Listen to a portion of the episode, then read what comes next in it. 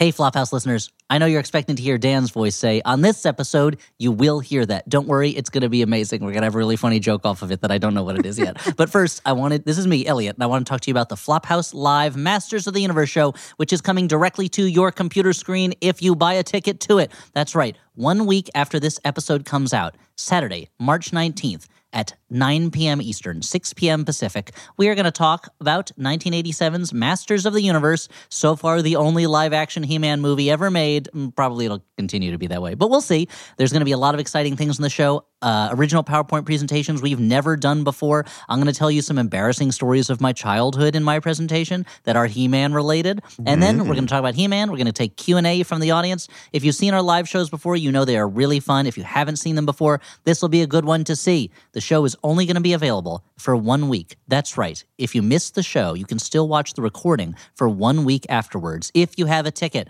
But we hope you can see it live. If you can't, please buy it anyway so you can access the recording. That's March 19th, Saturday, 9 p.m. Eastern, 6 p.m. Pacific. Tickets will be on sale up to the very moment of the show. So please buy yours now, but consider buying it, you know, later if you decide to, but I'd rather you buy it now. And now, without further ado, let me tell you where to get those tickets. Theflophouse.simpletix.com. That's right, theflophouse.simpletix.com. That's where you get your tickets for the Flophouse Live Masters of the Universe show. $10 a ticket is a pretty good deal. You're going to get a lot of entertainment for your dollar. And now, on to the show. Dan, what are we watching on this episode? On this episode, we discuss Bliss. The movie that dares to keep kids off drugs. Hey,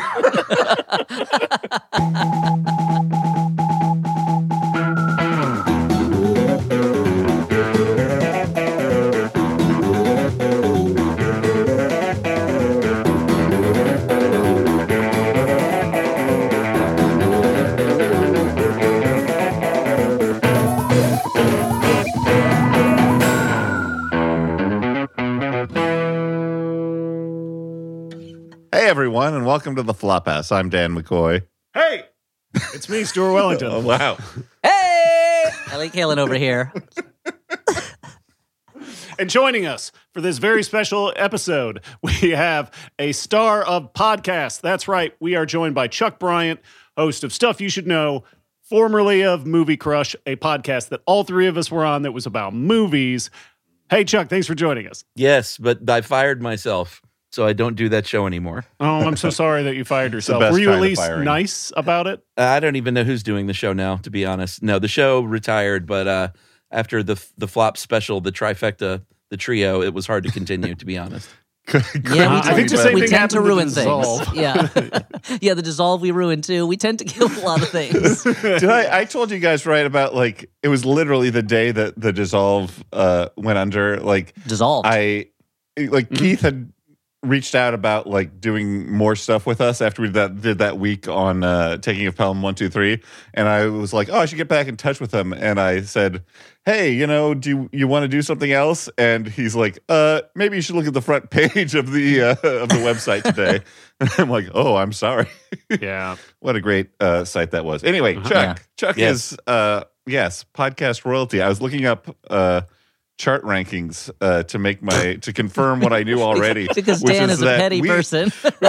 We are we are no no no no no. I, was- I'm, it's impressive. We are in and out of the top 100 comedy podcasts. More often, we Uh-huh. hang out in the top 200. Hell yeah. Uh, but Two's Chuck- bigger than one. when when I That saw means him, it's when I saw he, he was uh, the uh, stuff you should know was in the within the top thirty. I can't remember exactly of podcasts overall. That is all podcasts, and that that is an amazing number considering, as people like to joke, everyone has one now. So. Congratulations and thank you for wasting our time, Well, uh, that was- wasting your time on our was- uh, our that- show. That was our regular segment, Dan McCoy, awkward pod ranker, where he, he, de- he delivers he think it was delivers a compliment in a way that feels like he's he's angry at somebody. Yeah, I'm Dan tries to angry at big dick our guest over here. I, I was trying to build up just how impressive that is. It's like you were in the top thirty, but you know that's cool. That's cool. We were in the top two hundred too, so it's you know it's not like uh, not like you're so special. I'm trying to give a sense of relative importance to the podcast universe, whereas we are we are solidly in the like, Yeah, yeah. Uh, people who know us like us, right? Zone. Whereas uh, Chuck's in the the zone of like may have actually heard of this podcast. Oh yeah, well Chuck, Like Chuck- a- Chuck's like a like a network broadcast show, and we're like you know it's one of the higher up cable channels. You know, yeah. it's not it's not Speed Vision, but it's not the Discovery Channel. You know, it's somewhere Oh, in okay. between. Yeah, it's somewhere in there. Uh, Well, this Chuck, is thank a, you so much for joining us. yeah, man. This is a dream come true because you know I am a a, a flopper, big time flopper for many years now. It's one of my favorite shows. Awesome, thank It's you. It's my it's my happy go to place uh, when I'm feeling blue. So, Oh. Would you say that it's show's where you find your bliss? oh god, Oh, I got really Could you nervous that Elliot was about to start singing "Blue Dabu Dee Babu yeah, I, I know what it's like to feel blue. Dabba dee dabba die. Thank you, Stuart. Uh, Dan was uh, angry at me for this movie pick. Uh, he just texted me yesterday, "You son of a bitch." And then I said, I haven't watched yet. I'm watching tonight. And he just said, steal yourself. Dan is not Yeah. going to like my feelings about this movie. I'll just tell you that right off the bat. But we'll, No, get, we'll I get mean, into it. Yeah, yeah, a little bit. I, I will be the dissenter, I think, in this one. Man, but should we fire up the engine on this thing? Let's Yeah, do it. let's let's say what we do on this podcast, shall we? This is a podcast where we watch a bad movie and then we talk about it. In this case, we watched A good uh, movie. the movie, uh, the movie Bliss, which uh, stars Owen Wilson and Salma Hayek in a bunch of bunch of hats, a parade of hats. Yeah. This is they don't wear that many hats.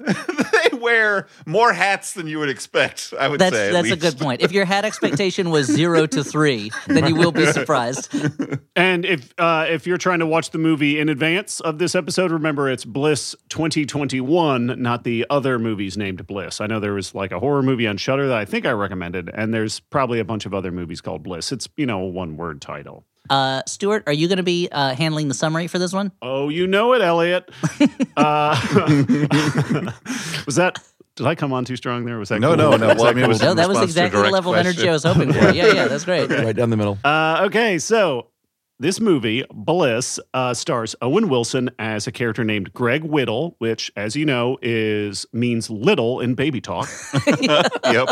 And there is And something kind of whittle about him. Yeah. yeah, he's sitting at his office desk at his job, which is called, at a business called Technical Difficulties, and he is drawing. Uh, he's drawing these like black and white pencil sketches of a beautiful, well-appointed Mediterranean villa that looks a lot like the Sapienza level from Hitman. So I think that helps Dan and Elliot picture. Sure. Exactly. I mean, A we saw the well-known movie, so we don't really need to picture it. But for the audience at home, if they know the Hitman games, that'll certainly be helpful. Yeah, so he's a bit of a dreamer. Uh, he's got some trouble in his marriage. Uh, his It's daughter over. is. I mean, his marriage is Yeah. over. Is that he's divorced? The- the ultimate That's trouble. Technically, I'm right. The worst Doesn't trouble. get more trouble than that. Yeah.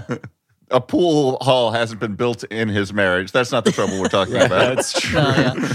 I mean, No, I got think a at this divorce point, that starts with D that rhymes with T. That stands for trouble.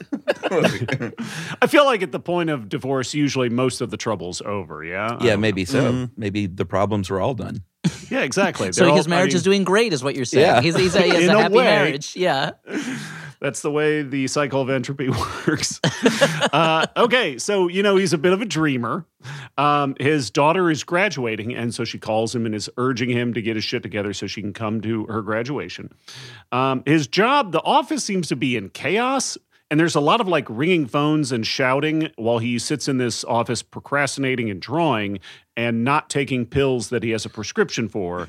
And it's there. I think the movie is trying to convey something that is uh, is fairly simple, but they draw it out and make it very annoying. How do you guys feel? well, I I was very confused, but like I uh, this movie stressed me out right from the start, where Owen Wilson is is he is told that the boss wants to see him, and then he dithers around for like eight minutes. He dithers around doing other stuff. he decides that's when it's time to call the pharmacy to re-up his prescription and that call goes for a long time and it was it was they, i think they're trying to get across yeah this guy does not have his act together and he lives in a world of stress uh, but they, they've it's the way they've done it is at the at the time i was like "Di- what what are we doing here? Like, come on, everybody! And then once the movie settled in on me, I was able to look back at it and go like, mm, you know what? That was kind of a funny way to get it across that he is he is deliberately avoiding seeing his boss, even as the sec- the receptionist keeps angrily calling him, and he's like, yeah, yeah. What other tasks can I get into right now? I just know that like even you know even at a job that I am not worried about getting fired from, which spoiler alert is what's about to happen. If the boss calls me, I I jump out of my chair and for fear of being uh being fired for Well- angering the gods. Uh Well, but I think yeah, this it becomes a little bit clearer. One, there's a uh, within the next couple minutes, you'll realize that this movie is a bonkers universe movie Mm-hmm. and is not not a naturalistic movie. And so then this all makes more sense. But at the but at the time, you're like, dude, what's going on? Like, what are you doing?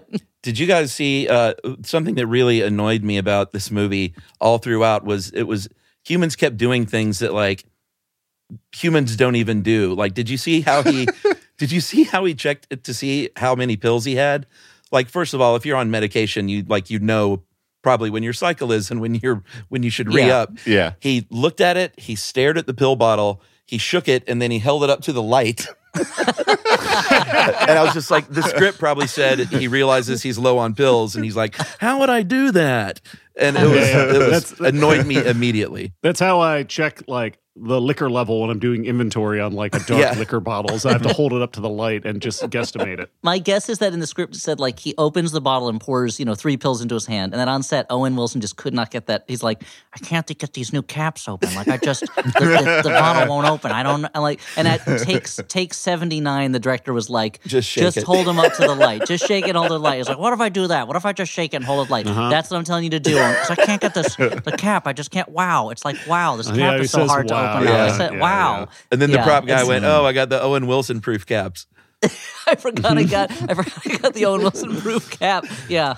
Oh boy. So he uh, so he leaves to uh, go to see his boss, and as he walks out of his office, he has left his wallet behind, which all of a sudden like fuzzes out like it's some kind of digital artifact. I'm Mm-hmm. like, what is going on? We're in the Matrix, Yeah. baby. Back to serenity. Oh, oh, I was I was like a ghost is stealing your wallet. Oh, okay, he didn't. Yep, Samara is grabbing it. Um, so he goes to meet his boss. Uh, his boss fires him for having low productivity, and then he stands up too fast, and his boss flies backwards, cracking his head open on his desk and dies. Owen Wilson then props that was the, the, body. moment where I said, oh, "Okay, now I think I understand what the wavelength this movie is." Oh on. yeah, yeah. Well, I got, but slapstick I gotta say, It happens so pro- quickly too. As probably the dissenter here, like this is the part that gave me hope. This was like the part where I'm like, oh yeah, yeah, I'm in for it. They, yeah, yeah. Elliot and Stu weren't lying on their on their on Yep. their text. This will be great because he also stands up so unnaturally, like Uh-huh. like Yeah. they are less than an inch away from each other, and he pops up like a jack in the box, and uh, the man immediately dies. He kills Yeah. the man and then he picks his boss up and he props him up against the window with an ingenious little bit of prop work where he threads the, his boss's shirt sleeves through the latches on the window so it looks like his arms are up like he's doing a like a field goal. Wow. yeah. yeah, so yeah. it's, it's just in, in the natural pose of a man pressing his entire face in front and palms against a window, and then he draws the curtains across. it was Yeah, yeah. really, really something else. Perfect crime. Yeah, So uh, he he quickly exits the, the the building. He leaves. Uh, he goes to his regular dive bar across the street. He orders a double whiskey neat, and he meets uh, Isabel Clemens, who is played by Salma Hayek, who is a Interesting way to pronounce it. weird. Uh, w- wait, Hayek, Hayek, Hayek. I, don't usually know. I've usually Salma? heard it. What the fuck's Hayek. wrong with you, I've Elliot? heard it Hayek, but Hayek you could try. Maybe that's that sounds. All that I know sounds is that more it's Why are you Lowell, coming for me, so Elliot? That's that's all I know.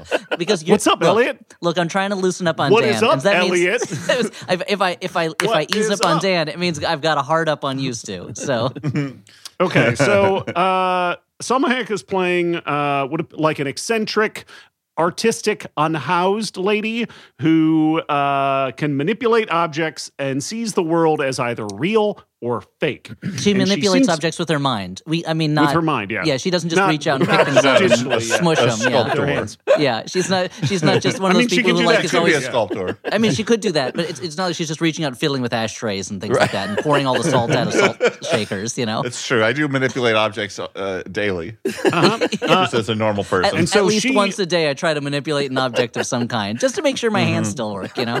yeah, sometimes people say I'm manipulating too much, but uh, I say that's private. Well, that Yeah, particular the, the hair object on you are palms manipulating too could indicate that. Yeah. yeah, how are you, your eyesight fading is, is yeah, you're manipulating that one object a little too much. Worth it. Uh, You're like, you're like, but, but I look at the things that I'm that I'm using to help me manipulate it. Wait a minute, my imagination, of course. uh-huh, yeah. I found a loophole, God.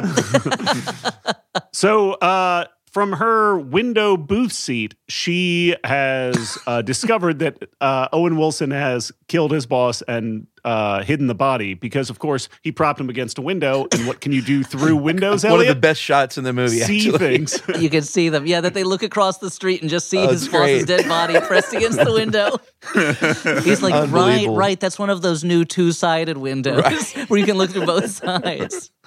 Okay, so she she's like, okay, I will I will help you get out of this jam, but you need to go to the bathroom and get a necklace that's filled with orange crystal drugs from my boyfriend. and he's like, oh wow, okay, and he goes and does it. And Uh, he luckily, the boyfriend is passed out. Yeah, so she sets it up like it's going to be a big challenge, and he's just passed boy- out. Boyfriend played by uh, past guest of the show, uh, Ronnie Chieng, also a, a friend, a nice man. Oh, I'm sorry really? that we're doing this. Was that Ronnie Ronnie Chieng who was playing the That's boyfriend? Ronnie Ronnie. Chieng played Kendo. Was he Yeah. also the boyfriend? That- no, that's the same guy. Was that the same guy? I don't remember seeing his face when he's passed out. Was it Ronnie? Uh, I am well, pretty well, sure it's the same. Okay, nonetheless, I mean, guys, it we'll doesn't talk, we'll really talk about matter. It Ronnie could- it Because could I remember saying to myself, "Oh, there's Ronnie." Considering So- considering Kendo is the character they get these crystals from throughout the movie, it makes per- it could be. That makes I, I- perfect I, will admit, when his name came up in the credits, I was like, Ronnie, it, Ronnie's doing so much work. Like he's in Yeah, every yeah, movie yeah. that I see No, he's days. doing he's doing great. great. Yeah, we should have him on Um, the show again. He's too big for us. I mean, he's not Chuck So, Bryant, uh, but you know. I realized we had a guest today, and I shouldn't. I shouldn't talk about other people who are more famous than the guest. He returns the necklace to Salma Hayek, who or Isabel, I guess, uh, who then takes out one of the yeah or Hayek, uh, Both of them. whatever. It doesn't matter. Here's how Uh, I try to remember it: is it's like I'm staying at the Selma Hyatt, and then I just instead of ending it Hyatt, I end it with an ek sound. ugh, okay. Like X versus Hayek. Sever, which I'm is just- the other thing that you think I, I'm gonna- I'm gonna- I'm like I'm staying at the Hyatt to see X versus to see Axe versus Sever, and I remember it's Axe, not X, because of Axe body spray. So that's the simple mnemonic I use to remember Salma Hayek. I I like to sometimes I go Selma and I are going on a kayak, and that's how I remember it too. So he returns the crystal necklace back to Isabel. Uh, she then berates him for not stealing the wallet as well. So he goes back to the bathroom. And while he's on his adventure, on his wallet quest, she doses his drink with a crystal. Uh oh.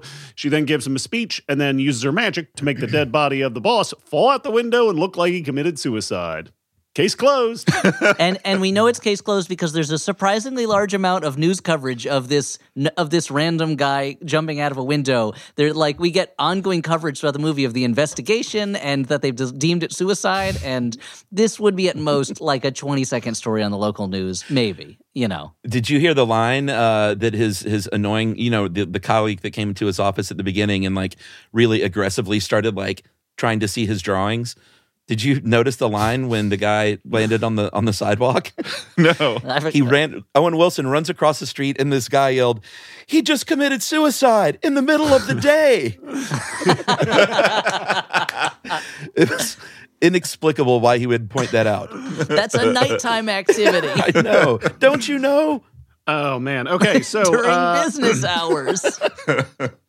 Uh, they make their escape uh, before they get found out, and uh, Isabel makes uh, Greg pawn his cell phone at a pawn shop, and they end up having to sell because he lost his wallet. He can't go back to the hotel he's staying in, and he doesn't have ID. So when they sell his cell phone, it is for only ten dollars. And Greg, of course, says.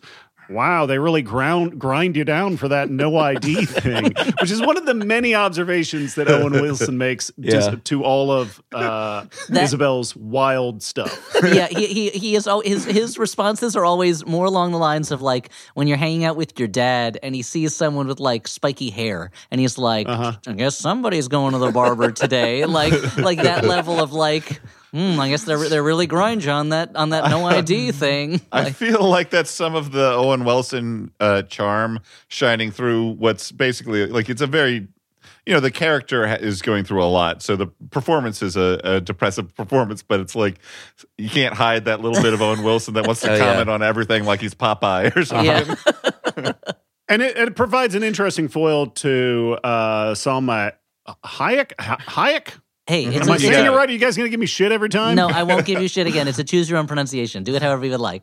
Uh, and she like grabs a hold of this roll with both hands and shakes it constantly. It is she is all in on this thing, Yeah. which Yeah. is you know like the com- kind of the complete opposite of uh, Owen Wilson's like low key charm. Uh, not Loki, although he wasn't Loki and he was very charming. Do you guys know? Have you seen? So I've seen. I saw this at Target, and I was so. I was like, well, who would buy this? And they have. It's a 12 inch action figure of Owen Wilson's character from Loki, and he comes with a clipboard and I think a mag, a jet ski magazine, and it's like, what, what would you do with this? Wow. It's just a guy in a suit. Like, why would you own this? And and the idea that like a child, like like a grandma will be like, I got you one of those Marvel toys, and, and it's this guy. Like, I think Yeah, you're operating on a very outdated uh, sense of who's buying uh, action figures. gotta be- Yeah, I feel you- like but- what's the over under on the number of butts that thing is going up? Oh well, I could see that. If it's if you're buying it as a marital aid, then sure, I can understand that. Oh, but is it, boy. you, have, you have to be the aid. biggest Marvel completist to be like, you know who I need? I need Uh-huh. Owen Wilson's businessman character. Like, he's not a businessman, but you know what I mean. He looks like one. He's a detective. or Time cop. He's a, but he's not a time cop that like wears a time cop uniform. He's just in a suit. Uh, He doesn't can't do, do any splits. splits, or Yeah. anything. but Oh, yeah. No. look Danny. Yeah, that's Uh, okay. most of that's most of the test too. If you're going to get on the civil service exam to get into the time cop academy, is whether you can do splits. Yeah. I saw. I I forget which. I think it was Kickboxer. I watched Kickboxer recently, Uh-huh, yeah. guys, and there's a part in it. I don't know if you've seen Kickboxer. I don't Yeah, know if yeah. I'm telling you stuff you Not already know, but there's years. a part in it where where while he's getting trained, um, his like legs are being pulled apart by ropes on like winches. Like the guy who is training him is like, and I was like, oh man, the the origin story of Van Damme splits is in this movie. like they have to explain like no normal human could do splits like this. No. Yeah, you gotta you gotta pop those legs out. So he goes back to her like her camp that she later refers to as her tarp home, which is pretty funny. It's like a it's like a series of tents that are by an uh, overpass, um, and they're going there to hide from the law. He can't go back to his hotel, which is where he's been staying since his divorce. Um, so he sticks around. They share a stir fry. They have a drink. They're watching TV, which uh, I think they can only watch on mute, she specifies. Uh, he learns that he's innocent. Uh, she teaches him how to light candles using her magic. And he says, Are you kidding me? Finally, I don't have to walk across the room to light candles. I mean, that is a huge help. Like, let's say, let's say you're trying to have Hanukkah from a distance. Yeah, there- there's a lot of Look, I'm a fan of candles, Elliot. I have one lit right now across the room. Stuart can confirm Uh-huh. to make the, the place smell good, but Uh-huh. uh, it's not a big part of my life. Look, here's here's here's the scenario. Here, I'm going to give you two scenarios. One, you're taking a bubble bath. You go, Hmm. oh no, I forgot to light that candle, Oh, so I can really relax and get the spa experience. I don't Yeah, have to yeah, get yeah. up. I'm all wet. Then you do it from across the room. S- scenario number two, you're at a friend's house. They're having a party. You have to go to the bathroom so bad all of a sudden, and Yeah. you realize, uh oh. I can't get up to light that candle because it's because I'm I'm stuck to this toilet and people are going to smell it. Again, light that candle from across the room. It's it's an amazing Mm-hmm. ta- It's an amazing ability, and it can be yours for only forty nine ninety nine if you get the uh, Hayek I don't to Light a. Candle from Across the Room app. For- for- is that a one time cost? Uh, no, it's a weekly subscription. No, no, I don't. I don't. I don't. I don't think I'm Weekly. interested. um, okay, so he shows off, uh, shows her his sick drawings of uh, his pencil drawings of various homes that he wants to live in. Um, she seems already kind of familiar with these, and she asks where the dream home is, and he responds, "Right here in the brain-powered mind of Greg Whittle." and that line Oh, works because she then begs him to kiss her. Yeah. Yeah, and it's also and it's a little bit of it's a little bit of foreshadowing about about some brain power. Mm-hmm. Uh, can Uh, I point so out one meanwhile- other terrible line real quick? Please. Please. Uh, th- just like this, I know this guy's supposedly like a, a pretty good science fiction writer, but uh, did you notice what Salma Hayek was doing? Literally, when she said the words, I'm living off the grid, she plugs in the string lights. and I was like, I don't know if this guy knows what living off the grid means when she says it literally as she's plugging in electricity for her, her, her beautiful string lights yeah. and her tarp. And home. after they've been watching television, Yeah, it, it was pretty great. Anyway, just another uh, ludicrous line. That's my segment, ludicrous lines. ludicrous lines with CB. Uh, so meanwhile, we see his uh, that Greg's daughter is kind of try- uh, going around town. She uh, tracks down her brother and tries to convince him to help her find their dad. Uh, that she doesn't trust uh, what her father's been telling her. And her brother does a pretty passable Owen Wilson impression. I thought that was pretty great. Uh, okay, and then time seems to have passed because we now catch up with Greg and Isabel, and they're at the roller rink. And Oh. oh boy, this is Yes. this it's hot. sequence, this sequence is a this is an amazing sequence. Unbelievable. George, Now- lay it on us. Lay it on us. By now, by now, Greg is like full on skater boy. He's got a t-shirt. He's got a long sleeve underneath that thing, um, and they are roller skating around having Are they fun. weering hats yet? Is No, it- they don't have Okay. hats on Well, yet. the hair is floppy the now. the scene. The hats are at the end of the Okay. scene. Yeah. Yeah. Yeah, his his hair is definitely floppy. Um, Yeah. So they they roller skate around. They As take befits some the or- Flophouse. Yeah, thank you, Owen, for getting hair that works with the podcast. Yeah, they they take some orange crystal pills. They fuck in the bathroom. Then they use magic to terrorize the other skaters, including some old people, they're just before tripping escaping old- in they're just- stolen trench coats and ill-fitting fedoras. they're tripping skater after skater, and first it's like someone who who rushes past them, and then it's a guy who grabs a, a woman's butt, and they're like, he's a he's a vigilante using his telekinesis to trip people, and then it's just everybody, and Isabel's my like, God. I don't like those old people over there. Okay, they're they're not real. Go ahead and trip them, and he trips them, and it's and then it cuts eventually it cuts to them, and they're standing in a roller rink where everyone else is lying on the ground prone. I assume killed by Owen Wilson's mind powers.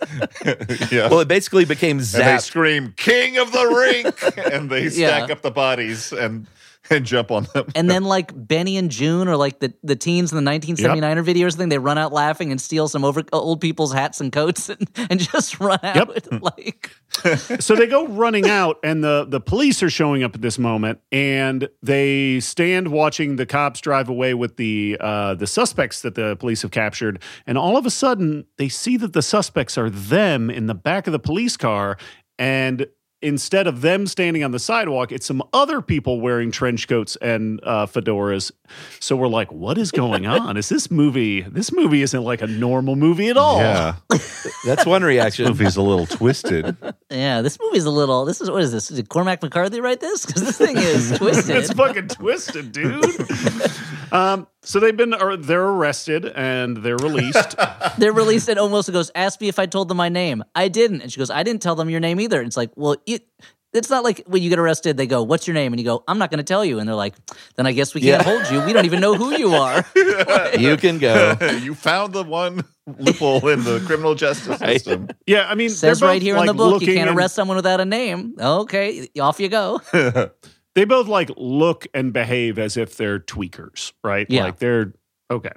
And it's also Um, the middle of the day still, by the way. This packed roller rink of adults and uh, old people on walkers, it's still in the middle of the day. I guess Well, they didn't want to shoot nights or what? No, and just the idea that an old lady with a walker is entering the rink, not just the building, but she's about to step onto the rink where the skaters are. It's it was it's a moment where you're like, the more you the more you pull the threads out from it, the less anything makes sense on any Yeah. basic level. My one, my one dying wish. I remember when I was a young girl, I skated so beautifully. Surely nothing will happen to me that's Right. bad at the roller rink today. Exactly. no one's ever been hurt at a roller rink. So time seems to continue passing. Uh, his daughter is going that- to run but down motels looking bec- for that's him. po- that's Yeah, possibly let's- just because time is an illusion that our consciousness have uh, consciousnesses have Yeah. have developed. Stuart, let's let's Yeah, make that Oh, clear. all wow, that's options inter- open. that sounds like stuff you should know, Chuck. What do you think? All I know is it's constantly daytime in this world. So It's always, so now at this point, Greg and Isabel stop off for some artisanal chicken sandwiches. artisanal is, is an interesting way to describe it. you just stole my that's ludicrous that's what he orders. yeah. Oh, that's true. Yeah. well, there are Now, what artisan carved the chicken? it's two artisanal artisanal sandwiches, two orders of fries, and two drinks, and it's twelve dollars. So I'm sure it's very high quality bad. stuff. Yeah. Yeah. yeah. Um, She's and wait, meanwhile, this is this is she goes get me a chicken sandwich and he's like okay and then he watches her run off get into a car with a John and then drive Yeah. away and it's like, and, it, Yeah. and it, it, it- it's like it takes him a while it takes it a while for him to realize that his his his beloved that he's been with for who knows how many days because again it's always daytime that he's just murdered a roller rink full of people for um is, is I guess is sex working on the side. uh, Yeah. to, to either seems to be off the grid working as a. yeah either seems to be working as a full service sex worker or possibly just tricking them and attacking them which she she does later which later happens. But he yeah. still tries to get those Sammys. yeah and he still- gets them, and he gets them, just not the way he Yeah, that's right. The hard way. Yeah, Mhm, yeah, I mean, for she, she asked for it. They're in a relationship, it seems. Um, they're soulmates. That's specifically what they say. Um, so uh, while he's at the restaurant, his son happens to be there, and his son witnesses him behaving, you know, like a like kind of a tweaked out drug guy. Um, and and what he says he does not have the money. He doesn't have the twelve dollars on him to buy these sandwiches. Uh-huh. he goes, uh, maybe I'll order them later, Yeah. as if he, it, the money will miraculously appear in his hand. You know. Yeah, and he goes and hides behind the chicken sandwich restaurant, and then the employee who he spoke to previously just gives him a bag of old chicken sandwiches, um, and which of course he's very excited about. Which are no more Uh, than two Isabel- hours old, though. Yeah. Yeah, no, Yeah. I mean that's fine. He I mean, pointed it out just kind of goes yeah, to show. the screenwriter felt the need to point out the, the company policy for how long the chicken sandwiches had to sit because the guy says, Yeah. you know, at the two hour mark when they've been sitting, we can bring them out to you. Yeah. Very now important. you have to understand they're no longer considered artisanal at this point, but if you still want them, Formerly Yeah, if you- artisanal. and he just throws them away. He goes, nah, I don't want them. Right. No, this now this is it's a much more positive experience than is it Slamma Jamma? Is that the one where he he's sitting outside the back of a grocery store eating a eating moldy bread while crying? Was that the one? that's right. Correct. yeah. This one, Owen Wilson is very appreciative, and Salma Hayek comes back and he goes, "They're cold, but they're good." And it's like, Mhm. okay, he's, he's maybe it is artisanal, you know, Yeah. just So as good cold, maybe better. that- So they need to they need to get more of the the what the yellows, the oranges, The yellow crystals, crystals, that yeah. yeah. So they they go to her drug dealer. Um, so she has to she meets up with him, and her connection is played by Ronny Chieng playing Kendo, who uh, is some kind of a drug scientist. And while while she's doing that. Owen Wilson is outside and he gets uh, offered a variety of slang drug terms uh, and then shows off his butt. It- Yeah. Amazing. One of the, one of my favorite parts of this movie was when That the was- drug dealer yeah. inexplicably just pulls his pants down as he walks off. it's it's really it's one of those moments that you you're like I don't know if anyone on set knew what was going on at that moment. Like I thought I was being fucked me- with at that point. I was it made me wonder if that was not an actor, and this is just something that happened while they were shooting at night, and they let let it stay in the movie. that's his signature move. He does that in everything he's in. well, it, it's one of those things where it's like it's like, do you want any drugs? No, I don't want any. You don't want any drugs? You want any now? Well, now that I've seen your butt, yes, I do Right. want drugs. Like, I missed that he was a drug dealer, so I assumed, and maybe this still, maybe this still uh, applies, that it was some sort of come on for other uh, services. That But is It- it possible. I wasn't It's possible. familiar with all those the slang terms he used. Yeah. So I hey, in that case, I mean, yeah, like it's it's tough if you don't know the the slang. Um, okay, so it's like going, uh, when you go while- to In and Out and you don't know the off menu. Like they, and you're Right. like, I just want twelve burger patties on top of one another. Yeah, Can you man, please put it on put it, put it on the menu so I know how to order it, please? don't Yeah, treat why- this why like we're to- like don't treat this like we're spies, like with code words. this isn't Tell a me how to do it. speakeasy, a burger a- speakeasy. There's nothing illegal about these hamburgers, so just advertise them. Just tell me I want to give you money in exchange for 12 hamburger patties stacked on top of each other. So just like tell me how to do it. Mhm. Yeah, you're like Is it a yurtle? Is that what it's called? Just tell me. It's the same way every every airport in America seems to have different rules for whether your shoes go on or off the conveyor belt at Yeah. in the metal in the in the metal detector or the the uh, scanning machine. And it's like just tell me, like don't yell at me when I do it wrong. Like just tell That's me the how to thing, do it. like- I, I, you know, You guys have to whatever. take your If it's a local off? thing to different places, like if they have different stuff, that's fine. But the level of anger sometimes when you do it wrong, and it's just like, man, it's different all over the place. Just let Yeah. me take my shoes off. It's fine. you guys don't you guys aren't you guys don't have known traveler numbers yet. You haven't applied for the Uh, oh sheer man laziness on my part. oh man I thought you had to be a gnome to do that. yep, it's gnome travelers Gnome uh, like Noam Travelers. Chomsky. Yeah, you Yeah. got it for free. Yeah, Gnome Chomsky is really uh, he's he's such a controversial gnome. What more controversial Yeah. than other gnomes, you know? yep. Okay, so uh, while he is waiting outside, uh, his daughter Emily finally tracks him down. She tries to convince him to come with her and to get cleaned up. Um, and but he wants her to wait for Isabel. So Emily's like, "No, I'm not going to do that," and just leaves. Well, and this, Uh, and he, he he goes, he goes, no, I'm going to make it to your graduation, and she goes, graduation was two weeks ago, Dad. Yeah. and he is noticeably upset for a moment. But it's Owen, it's Owen Wilson. He's never that upset about much of anything in the movie. He's just kind of like takes bad news a little roughly, and then and then gets back to his main thing, which is hanging out with Isabel. he also describes what graduation is earlier in the movie. I don't know if you remember that. Another ludicrous line. Uh, when he's, Oh, ding ding. he's talking about Yep. looking forward to it. Here comes it. another ludicrous line. That's the that's the sting for it. he says uh, he went yeah i'm going to go i'm going to watch you walk across the stage and in your cap and gown and get your diploma handed to you i'm like what who is writing this movie Well, It's that, like- you know, that's like for that's for aliens who may be watching the movie and That's what are it felt confused like. by our. There are a lot of things in the movie where they'll just throw a thing at you and they'll be like, "You get it right," but then yeah, the most basic aspect of Oh my modern God. life, they're like, "We better explain what this." Anyway, people need roofs to live under so that Right. rain doesn't hit them while they're sleeping. Do we should explain that? I like that explanation of why we have roofs. I mean, it's one of them. rain doesn't a, get them it's a big one. So Isabel returns with the the the crystal drugs. Uh, some guys in a van start to hassle them. So Owen Wilson takes a whole handful of pills and then crushes it with his telekinesis, uh, telekinetic powers. Yeah, kind of like style. Akira. Mhm, yeah. Now, the Uh, he- was the guy the guy in the van was that the same guy that that that tried to seduce Owen Wilson with his butt and the promise of drugs? That's the thing. It it all blurs together, Elliott. I can't. I couldn't anymore. tell. I wasn't sure if it was the same guy or not. I guess this is a real. don't know. It was Kendo, the passed out boyfriend situation for me. if he stuck his butt out the window instead of his face, I probably would have recognized. And then started talking out of it like Ace Ventura. oh man, the thing is that stuff is still funny. yeah, still hilarious. So he was like, Holds "Oh, uh, up. excuse me, I need you to butt out of my neighborhood." And he's, got a, he's oh, waving a gun around with his butt. unless you want to buy some drugs You better get out of here. or You're going to be rectum. Wait. I think this guy needs to work on his puns a bit. Can I anus you a question? Yeah. I do enjoy watching Stuart laugh at it. yeah, like when Stuart. Greg wakes- when Stuart's fake laughter is a joy to me. Yeah. Uh, Greg wakes up in the camp and he packs his stuff, including his drawings, and goes to a community center to call his daughter from a payphone. Uh, he leaves a message. Uh, when he returns, Isabel is kind of freaking out, worried that he's left her, and she's concerned about their dwindling drug supply. And she's behaving like she's going through withdrawal at this point. Yeah.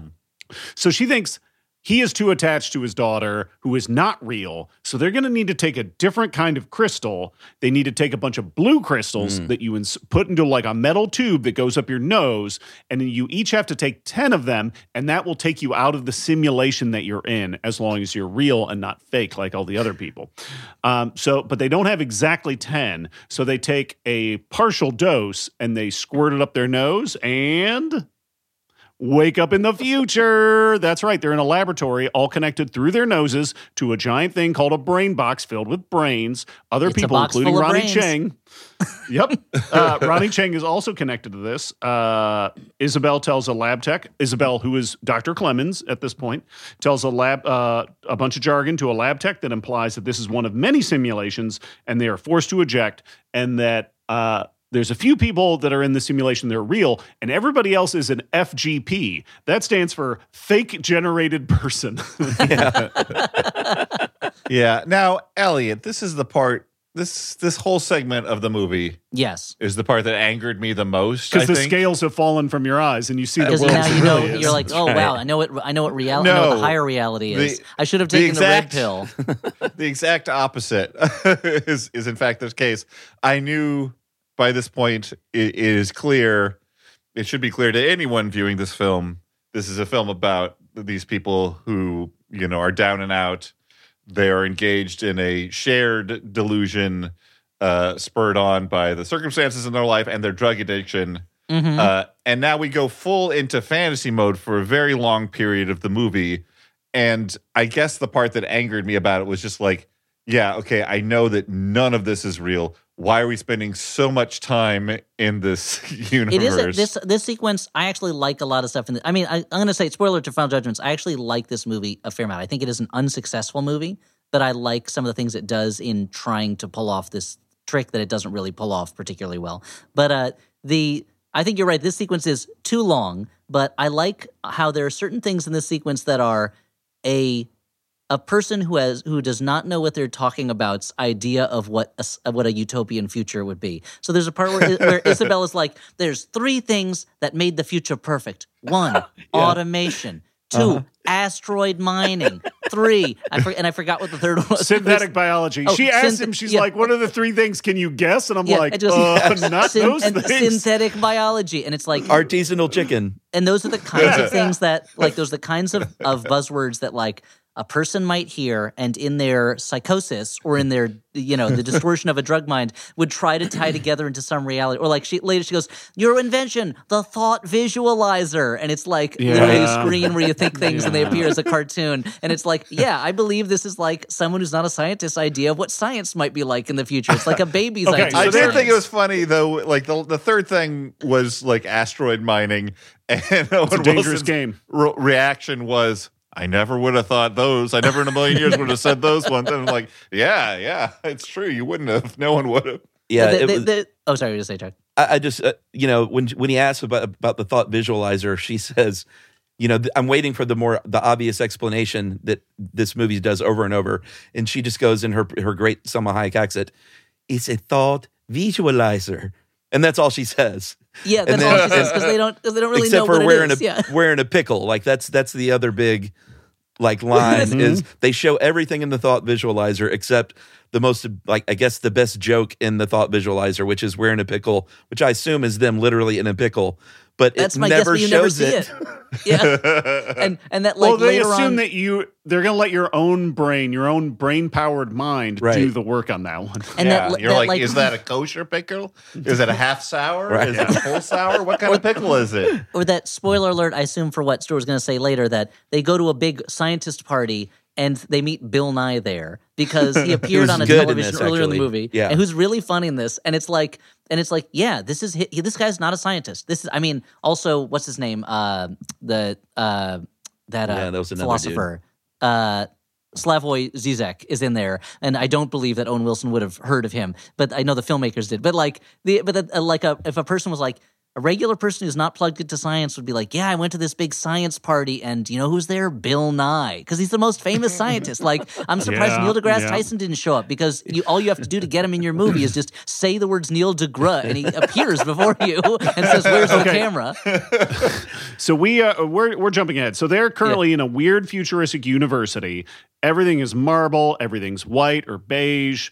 In addition to like the people, yep. It, again, looks like Sapienza. Yeah. They, in addition to the people walking around, there's also holographic projections of people walking around. This was this was my Uh, ludicrous line that I liked here. Where he goes, he goes, "What's with all the ghost people or hologram people? Like he's got to hedge his bets. They might be ghosts." right. Yeah. and also that the hats get a lot better in this world. Oh, yes. They're much Yeah. cleaner, nicer hats. Uh-huh. Yeah, those well, those They- are carbon free hats. Those hats aren't aren't contributing to climate change. Yeah, finally. So they, they they explore the like the waterfront part of the town, and Owen Wilson gets really excited for olive oil. At which point Isabel says, "Put that brain boner away." Unbelievable. So yeah, and then he's and th- there's a and there's these there are all these like I don't know. It's it's a, it's a ridiculous idea of what a utopia would be like. They've got olive oil here. We've got to get it for the house. She goes, yeah, put that rainbow away. Like we've got olive oil at the house. Like it's We, it's we have like a- gallons of it. gallons of it. Yeah, like it's it's the, the you know there's that old John Mulaney joke about how Donald Trump is a is a homeless person's idea of a rich person, where it's like, Yeah. yeah, I'm gonna have a big gold building with my name on it. Like this is that his idea of a of a of a utopia where he's rich is that he has gallons of olive oil at his house. Like I don't know, I liked all that stuff, but uh, it, it does go on for too long. Goes on for a long time. So they also point out uh, in the distance there is a hotel that had been featured in his drawing, the Hotel Pleiades, Right. which Isabel says, Pleiades, what a beautiful name. Play at ease. And I'm like, that's I don't think that's, what that not- means. yeah, I don't know what, yeah. what's She- going she also on. says she says what better name for a hotel with an observatory and they never go to the observatory there's no reason for it to be there like Nope. i don't it's it's just it's it's such a strange detail to go out of your way to comment on and never do anything with you know? Yeah, it was really weird. But th- at least at this point in the movie, we know why Owen Wilson signed on because he read the script and he said, "So I'm going to go to Italy and make out with Salma Hayek a lot." Okay. Yes.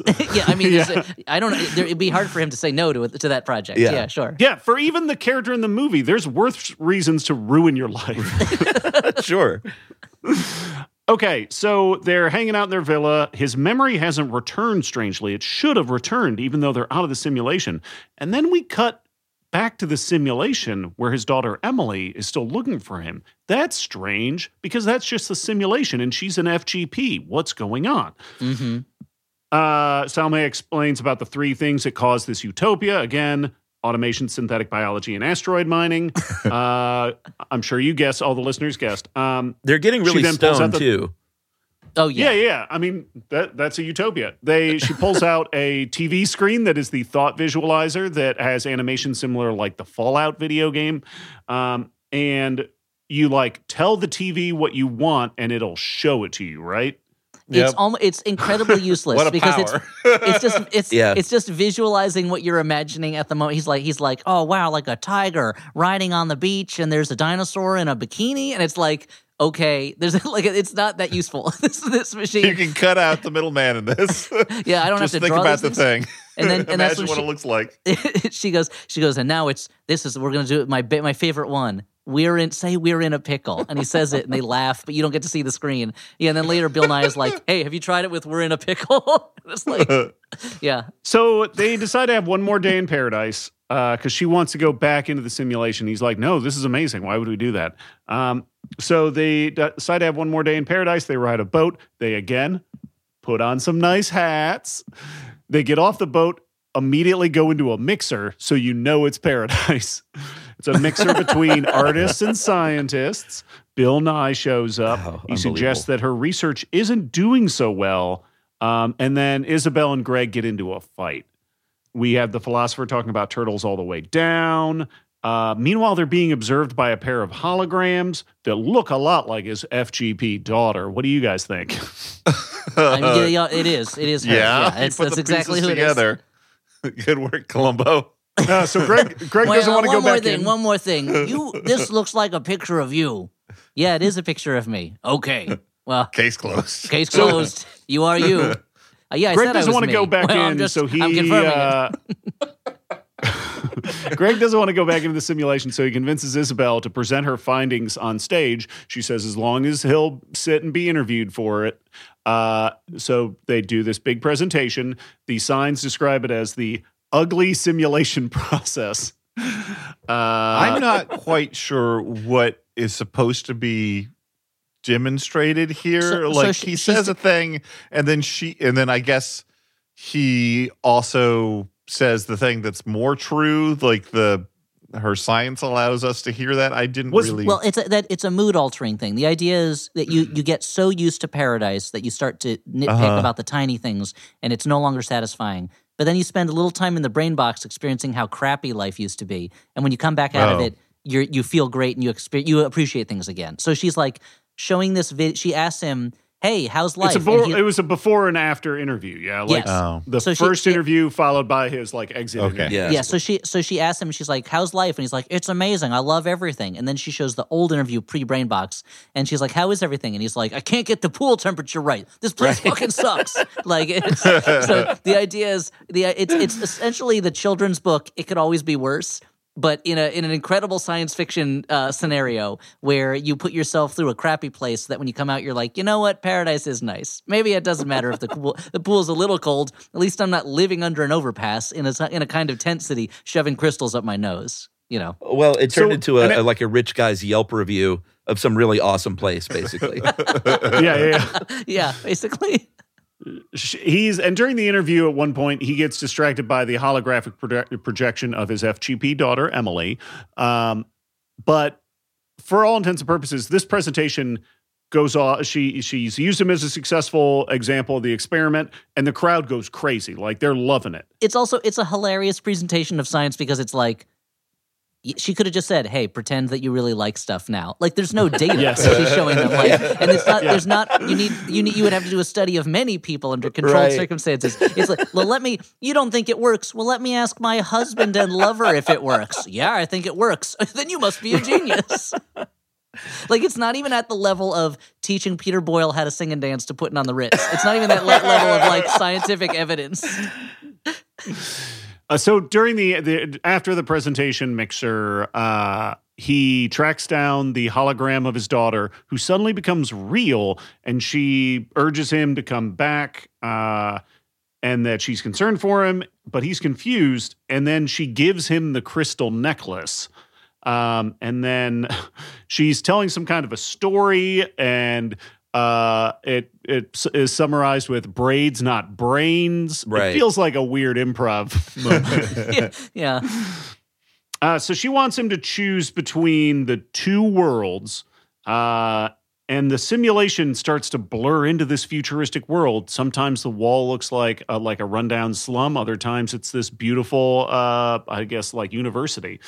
Um, he takes an orange pill and uses starts to use powers again, pushing, uh, making way for Isabel so she can escape the press of uh, rioters and everything starts to devolve into chaos. They need to get back into the lab and jack back into the brain box so they can get the 10 crystals, which is the only place to get the cr- blue crystals. You need to go back into the brain box, which is where they make the blue crystals, and they need to take 10 each or else it won't work. Yeah, it Yeah, the makes only- sense to me. The only way to get at again this is dan as you mentioned the the drug addled uh, d- dementia of a, of a man who, uh, having a psychotic break but uh, yeah they, they have to go into the brain box so they can finally escape the brain box Now, was this the part where they had the sort of scene where they were running on the rooftops together? yes oh, oh, no This- no that so was they- later a- as soon as they jack back in. yeah as Oh, soon as they get in All but right. Well, before that Yeah, they're so they- they another start- ludicrous they're like line running- coming up.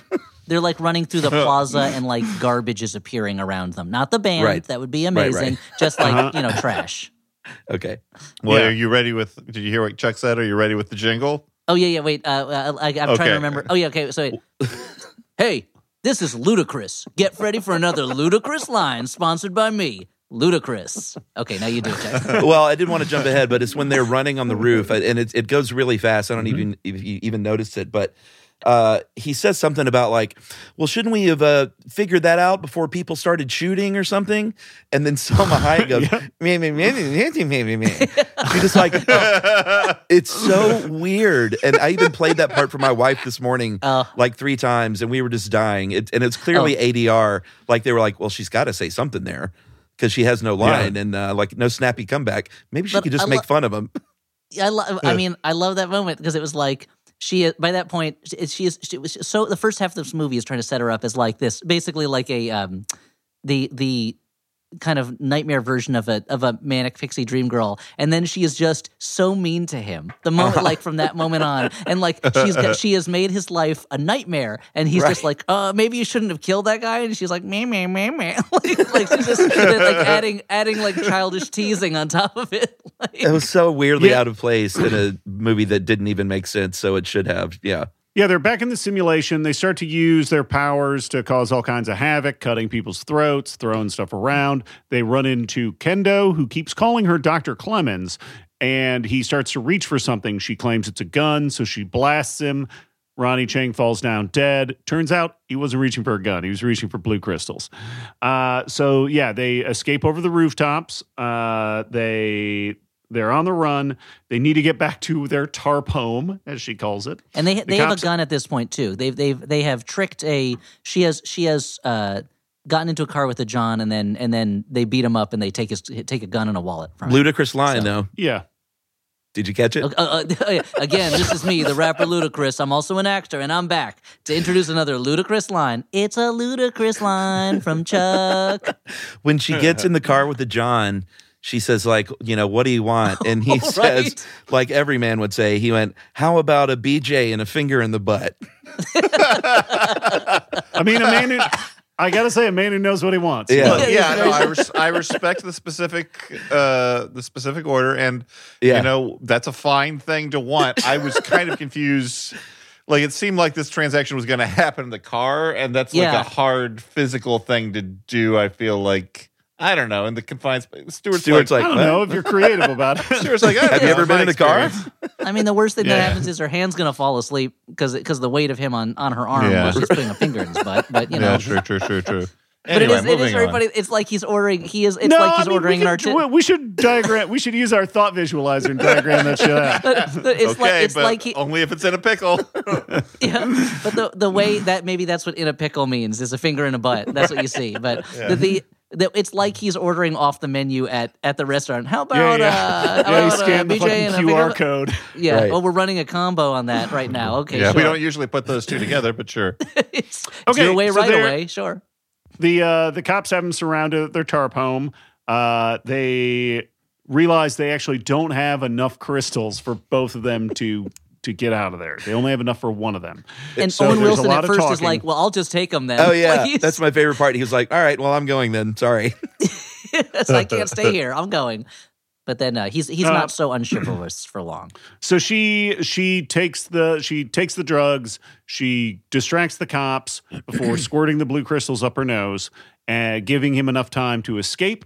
He goes running away uh, in a pretty interesting long take, like a, a long single shot of him like running Yeah. running away. I thought that was kind of cool. while. Yeah. yeah. Uh huh. And then uh, he, of course, immediately runs all the way to a rehab clinic where he checks himself in. And at his first meeting, he says that he believes he has a daughter. And then we, uh, Well, he sometime says, later, this he meets woman up with his says daughter she's on a my bench. daughter, and I believe her. I think is how he puts it. Yeah. Actually, Yes. which is uh, an unusual opening thing to say. It's not quite a ludicrous. it's not quite a ludicrous line, but it is an out of the ordinary line. Before this, so Yeah. the I uh just there's a there's a moral I feel like that the movie gives earlier in a, a little bit earlier when he's arguing with Isabel that I feel the movie doesn't really earn. Uh, where he's saying to Isabel, he's like, "Well, I'll use those crystals then." He goes, "No, wait."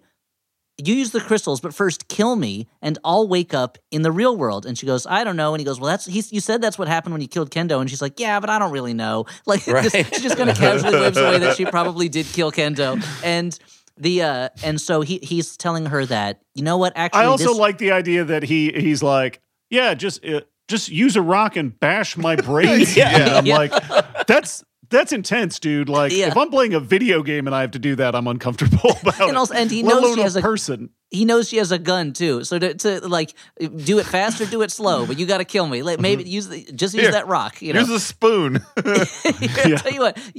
He's like, you know what? This that world's beautiful, but this world is beautiful too because you never know what's going to happen. It's so unpredictable. You know, anything can happen, and that's beautiful. And I was like, okay, if that's the moral the movie is pushing, then I don't, I don't think the movie has earned that moral because this has been an unpredictable movie, but it's also his life is just a nonstop spiral into chaos. There's never, you know, there's very little. uh there's very little magic going on between him and Salma Hayek in the re- in this in this real stimulation fakes real world, you know, Right. in the grim world, Yeah, yeah, yeah, yeah. So, which is uh, which is and- clearly the real real world. wait, what? It's cl- so real, that's real world, the, the real real MTV. world. Yeah, yeah, because people have stopped being polite and they started being real. Right. Nobody is very polite in the movie. So wait, is his boss dead? well, he shows up later on. That was a confusing part to me because I'm like, yeah, uh, I don't Is his wallet like in the real? logic of Yeah. this movie. Like, I guess you know people have fantasies about killing their boss. So, like, if that's part of the fantasy, the early part, then sure that makes sense. But then why would you have a fantasy where it happens in such a weird way? yeah. Well, because this, this is a weird guy, as you can tell. He's Did a he- pretty strange guy. Did he really have a corner office at a place called Technical Difficulties? I think Yeah. that I think that so here's so here's what I'm gonna say about this movie. I think to go at it from a literal point of view and say, but which stuff was real then and which stuff was not real is to not get the point of the movie. And again, the movie is not clear in its point. It's not like I was saying, it's not com- really successful in what it's doing. But I think the entire time it is his emotional, the emotional state that he is in, and you can't the same way that like um a more successful version of a movie like this is like Synecdoche, New York, where there's no point in that movie I feel like where you are watching the literal natural worlds that we all exist in. You are always in Philip Seymour Hoffman's head the entire movie. So anything is Yeah. to ask is this re- or the, the way that um I remember once watching uh, Memento with somebody years ago and it was still a newish movie and they're like and they're like I like to believe that he's just a serial killer and he's made up everything that happens and none of it's real. And I was like, well, that's a boring movie. like, like what a boring movie that is. But like, there has to be an idea that some of it's real. But you're like when he's at that company called Technical Difficulties, that is just a room full of people saying into phones over and over again, "I'm sorry, you're having technical difficulties." like Yeah. that is that is just his that Yeah. is just his emotional ex, uh, understanding of the where he works, you know, and things like that. Yeah, yeah, it's- Yeah. Guys, when I watch Commando, I like to imagine that Alyssa Milano's character isn't doesn't actually exist, and he's just killing all these people for no reason. I mean, what, that's the thing is like once you do that, you can do that for every movie. There's no movie where you can't say, "Oh, well, that character doesn't exist." It's all it's all in Yeah. their head, now, you know. Yeah. now I'm playing with power. No, this is no. I agree. This is a, a fault of like internet theorizing that has like gotten so out of hand. I mean, there's a confusion between like having an opinion about a movie and being like, and I can also invent whatever extra textual thing that I want to, Yeah. you know, support my view of the film. There's a there's But- a story that Roger Ebert used to tell about showing a class of students the movie being there, where at the end, spoiler alert, he literally he walks on water at the end because he's such an innocent, I guess, or you know, it's not quite it's not explained to you, you mm-hmm. know, and that students in his class were like, well, maybe there was like a, a ridge under the water, or like maybe it wasn't that deep, and so that's what he's really walking on. Maybe there's like a there's like a track under the water, and he was like, you can't invent stuff that's not on screen in the movie. Like the movie is like the movie is is challenging you with something. You can't just be like, well, I'm going to make up an explanation that's supported by nothing in the film. And I feel like that's uh, it's that's a thing that yeah happens a lot. Well, I think the fact that the idea that movies have to be explained, like there's so many articles where it's like the ending of Spider-Man No Way Home explained, and I'm like, I don't. It seems pretty clear. Like I don't, I don't know what, pretty- I don't know yeah. what, Yeah, like yeah. I don't Or know like- what was what They you were like, explain they about were that. like, like the end of Power of the Dog explained. I'm like, it's actually pretty clear. Yeah, I it's mean, incredibly clear. Yeah, but I tweeted about a. Actually, I saw this clickbait article today that was like. 10 dangling threads that Night Court never got to wrap up. And I was like, I had to see what it was. I was reading it. I'm like, yeah, these They are just dated you and things you that clicked? happened. in a- where did he You learn felt I know, I know. Amazing. But it was like, That's oh, his relationship with this other character never got. And I'm like, okay, I- I'll, it's not I'll really. raise you. I'll raise you, Dan. I once saw an article and I clicked on it because I had to called all the Back to the Future movies ranked, and it was like there's only three of them. There's- and the How'd one go? is Did it go the- one, two, three? That's how wa- I do it. Yeah, Pretty much, yeah. That was. it was, the, but it was the. It was like it was the most. It was like, hey. They told me I need to write five articles today. It is 4:50 p.m. know. I, I got to get this fifth article written. I guess I'll rank all the movies in a three movie series. It both infuriates me, and I'm like, I know this is just some poor writer who wants to write, who has to do this, Yeah. you know. But God, what a world! So that anyway, was that was yeah that was all the movie. The That was that was the whole movie. It's the whole movie. It's called Bliss. um, Most game shows quiz contestants about topics they don't even care about. But for 100 episodes, the Go Fact Yourself podcast has asked celebrity guests trivia about topics they choose for themselves. And introduced them to some of their personal heroes along the way. Oh my gosh. Shut up. Oh, I feel like I'm gonna cry. Oh my stars. It's so, so exciting to meet you. Join me, J. Keith Van Straaten, And me, Helen Hong, along with special guests DJ Jazzy Jeff and Faith Salie, plus some amazing surprise experts on the 100th episode of Go Fact Yourself. and join us twice a month every month for new episodes of Go Fact Yourself here on Maximum Fun. Hi, Maximum Fun. It's me, James Arthur M. from Minority Korner. Okay, I got some good news and I got some bad news. Bad news Minority Korner, after seven years and 340 episodes, we are wrapping up our show.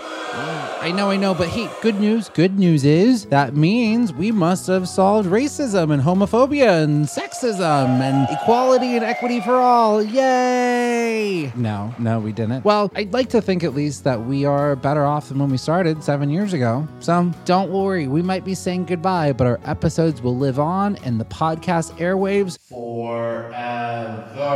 Or until the internet crashes and burn, whatever comes first. Minority Korner, the final episodes right here on Maximum Fun or wherever you get your podcasts. Minority Korner, because together we're the majority. The Flophouse has some sponsors this week, and we're very excited to tell you about them. This podcast, The Flophouse, is sponsored by BetterHelp Online Therapy.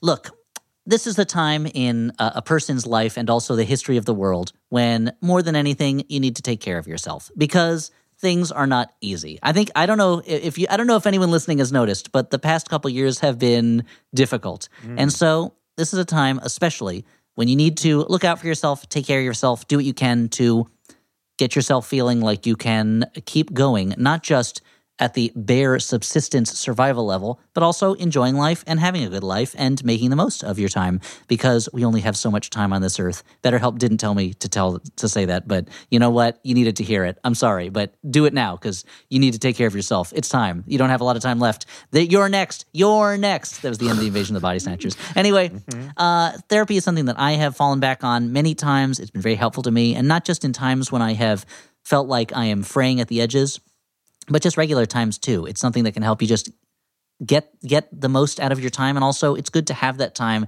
to just be able to talk about yourself and what's going on with you and feel like you can shine a spotlight on yourself for a moment and just be yourself and talk in a way that's helpful. And that's where maybe BetterHelp is the solution for you. Therapy in general, I'd recommend to everybody, and perhaps BetterHelp can help you that way. It is online therapy that offers video, phone, and even live chat sessions with your therapist, so you don't have to see anyone on camera if you don't want to, which I know is something that I like because that way I can pretend the therapist is not looking at me. Uh, if I can't see them, then they can't see me, which helps me to talk about things that I'd be uncomfortable talking about when someone can look at me. It can be more affordable than in person therapy, and you can be matched with a therapist in under 48 hours. A lot of getting a therapist and finding the right one is being matched and trying out sometimes multiple people uh, to find the one that you connect with the best. So getting matched quickly is great. If it's not the right match for you, you can get matched quickly again. Give it a try. See why over 2 million people have used BetterHelp online therapy. We're sponsored by BetterHelp, and that means that Flophouse listeners get 10% off their first month at betterhelp.com slash flop. That's B-E-T-T-E-R-H-E-L-P dot com slash flop. Try it out. What are you waiting for? I don't know. So go ahead and do it. I know I'm doing it. I'm sorry. I didn't mean to put more stress on you, but that's why therapy is good because you can handle that stress. Okay. So d- now you're tell- now it's sounding more like a uh, another thing I have to check off and it's more pressure and I know it's something I need to do to help myself. I'm sorry. I didn't mean it that way. betterhelp.com slash flop. Uh, the Flophouse is also sponsored. in Did I get part too by re- did I get too real with my own thought process there, guys? You did, that- yeah. You- I apologize. I apologize. Trip through your uh, internal monologue made extra. A real a real bliss. Yeah. um, so the Flophouse is sponsored in part as well by Storyblocks. Bring your stories to life without sacrificing your vision with Storyblocks. Storyblocks Unlimited All Access Plan gives you unlimited downloads of the over 1 million plus assets in their library. You can try out multiple op- options quickly and find the perfect fit so you can create more and spend less. Stay on budget while telling the best version of your story with the most affordable subscription plans and tools on the market that scale to meet your needs. Restock is their commitment to increase representation in stock media by hiring creators from marginalized communities to create content that is more reflective of the diverse world we live in. I've used Storyblock uh, Storyblocks multiple times. I uh, made a couple of videos for previous live shows, uh, intermission videos using Storyblocks. Uh, a little peek behind the curtain. I'm going to do something new for the intermission video this time around. So This is the first uh, time hearing this. I like to change things up and surprise people, but uh, when I did use them, they were great. I could find a lot of uh, footage, anything that I thought of in my dumb little brain, I could put in the search bar. I'd find it. I could download it. Looked great. Worked like a charm. You can explore their library and subscribe today at storyblocks.com slash flop. That's storyblocks.com slash flop. We also got us a Jumbotron today, something that you can do too if you want. But the Jumbotron that we got this time goes as follows My name is Ryan, and I mix full albums for bands for free. I used to work professionally in the field, but now I just do it because I love it.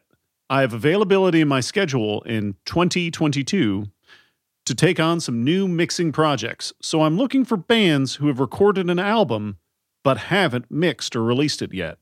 If that sounds like you or someone you know, please visit imixforfree.com and submit your project for consideration. not a gimmick. For reals. I don't charge. I just like doing it. So go to imixforfree.com to submit your project. Let's talk about Final Judgments. Whether it's a good bad movie, a bad bad movie, a movie we kind of liked. Uh, I will kick us off because I think I'm the outlier, and I'll just be like, I, I, "Look, I know it's not rational. Sometimes, like a It's reaction that people have to movies. For some reason, this movie just rubbed me the wrong way and made me angry. And I think part of it is like I like Owen Wilson and Salma Hayek, and they're giving it their best. So parts of this movie are I also like Ronny Chieng. I like Yeah, sure, he's Ronny great. Chieng, a very nice human being. Um, they, I just they're good at what they do, and so I actually was emotionally affected by some of the stuff, like the scene where Owen Wilson is presented with the fact that he has already missed his daughter's graduation. Uh, made me sad, but I think part of it is I make a deal with art and or entertainment that okay, movie, if you're going to make me sad, you better be good. like like I if if if if something's dumb and it also makes me feel bad, I uh feel a lot worse about it, I think. And so to me this was a case of a lot of miserable things happening and I don't think that it did enough to present it in a artful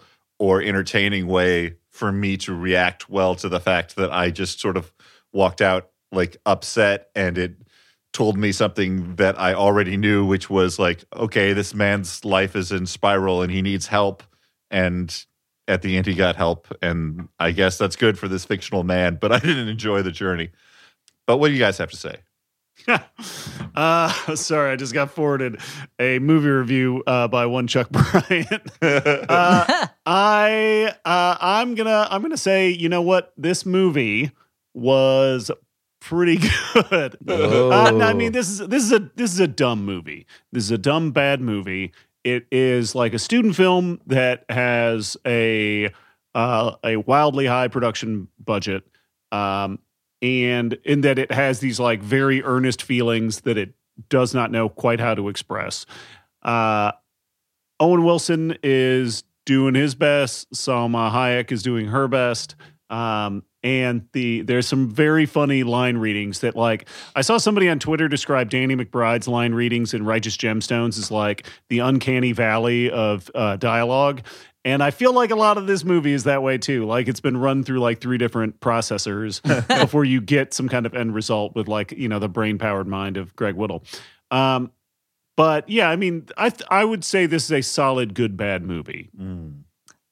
I would say it would work as a good bad movie for sure. And I actually, but I did kind of like it. It was a movie that I don't think is Mm, successful. It feels like a, it feels like a, um, it's trying to do the kinds of things on a even slightly less pretentious level than Mother did, and is not anywhere near that level of achievement. And Mother's a movie I like a lot. And there is a, I think Owen Wilson is not really well cast in it, like because he is so incapable of showing shock or amazement or like he's at, he's he's so even keeled all the shows time. Shows amazement all the time But yeah, his he's constantly amazement, saying "Wow." but That's even his wows are so incredibly. It feel, when he says "wow," it feels like he is saying it because he thinks you expect a reaction from him. Right. Like you just you've just given him a present back. that he was not impressed by, and he's like, "No, wow, wow, yeah, wow, that's something." Like it's not. I think he is. Uh, he doesn't. He doesn't really do manic, uh, particularly naturally.